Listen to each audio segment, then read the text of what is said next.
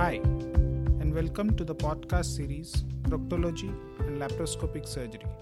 This is Doctor Manas Ranjan Tripathi, proctologist and laparoscopic surgeon from Bangalore. Today we are going to discuss a common condition, that is pilonidal sinus disease. So what is a pilonidal sinus? Pilonidal sinus is an opening or multiple small openings or tiny fissures in the cleft between the two buttocks, which we commonly call as the natal cleft.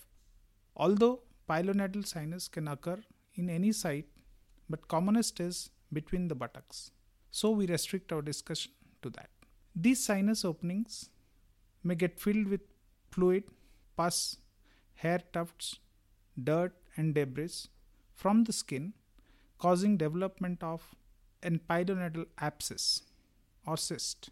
It can cause acute pain, and if it gets infected, usually foul-smelling, blood-mixed pus oozes out from the openings. Pilonidal sinus mostly affects men and is more common in people who spend more time sitting, like cab drivers. It's usually seen in hairy people and people who have excessive sweating. How is this pilonidal sinus caused, or what are the causes for pilonidal sinus? In very few cases, pilonidal sinus may be congenital, seen in young children, due to incomplete fusion of the two halves of the body. Acquired pilonidal sinus is more common. Though the exact causes of pilonidal sinus is not known, it's believed to be due to factors like changing hormones, especially in teenagers, growth of hair in that area, and friction from the clothings, particularly if one sits for prolonged periods of time. What happens when we sit for prolonged period of time? Continuous sitting or friction can force the hair to grow back into the skin. So the hair grows back into these openings. The body considers this as a foreign particle, and the immune system starts reacting. It gets into action and responds like it would do to a splinter wound. This inflammatory response creates a cyst around the hair, which is a pilonidal cyst. Many times patients have multiple pilonidal sinuses, multiple openings that form tiny network beneath the skin, and even sometimes they open to one or both the buttocks. So how do you know whether you have a pilonidal sinus? Usually the disease manifests slowly with several symptoms.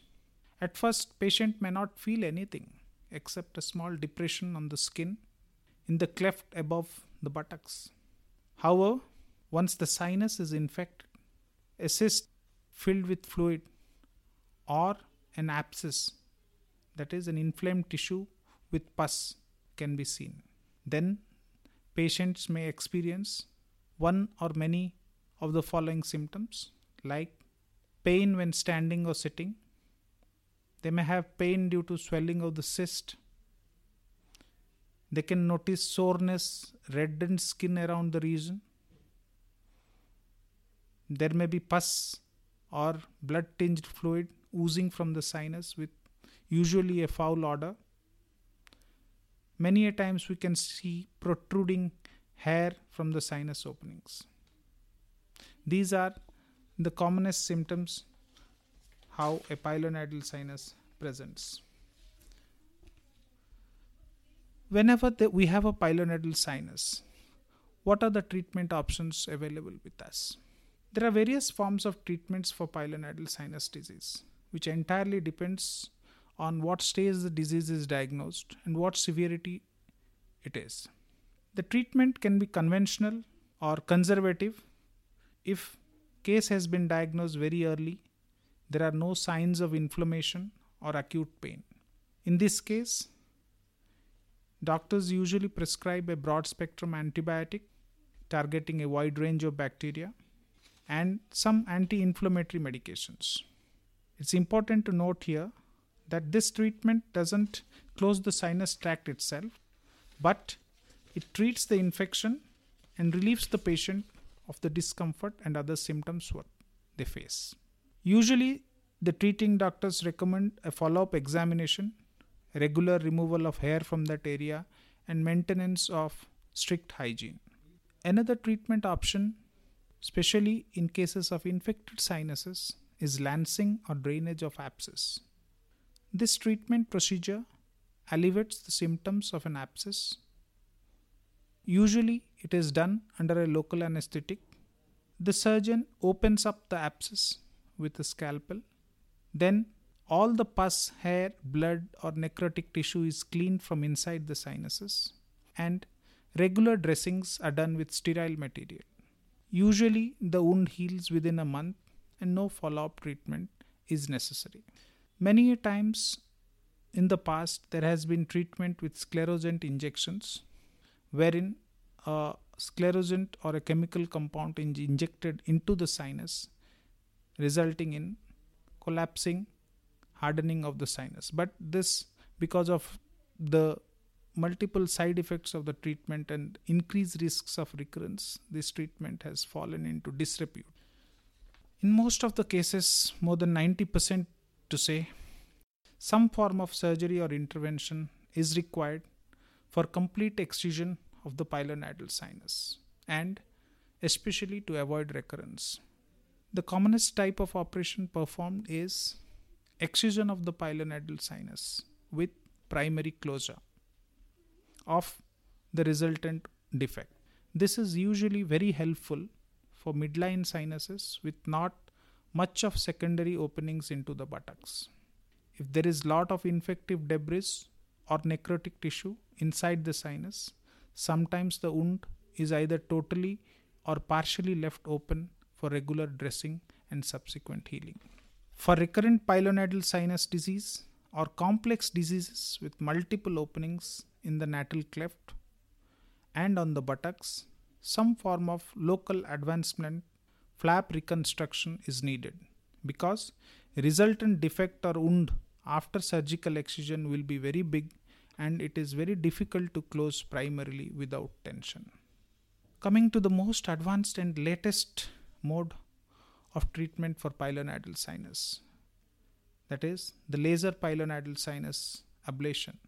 What basically is done in this technique is, all the openings are superficially excised, the sinus tract is probed and dilated, then thorough cleaning and debridement is done in the tract, removing all the hair tufts and necrotic material. The dilated and cleaned sinus tract is then ablated using high frequency laser with three hundred sixty degree radial laser fibers.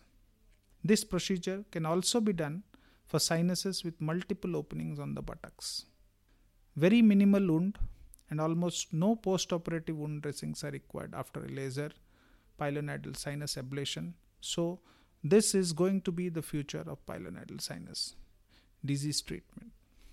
Now, what are the outcomes after the treatment of pilonidal sinus? How does the patient fare after being treated for pilonidal disease? The disease can take anything from four to ten weeks, or sometimes even more, to disappear, depending on the severity of the condition.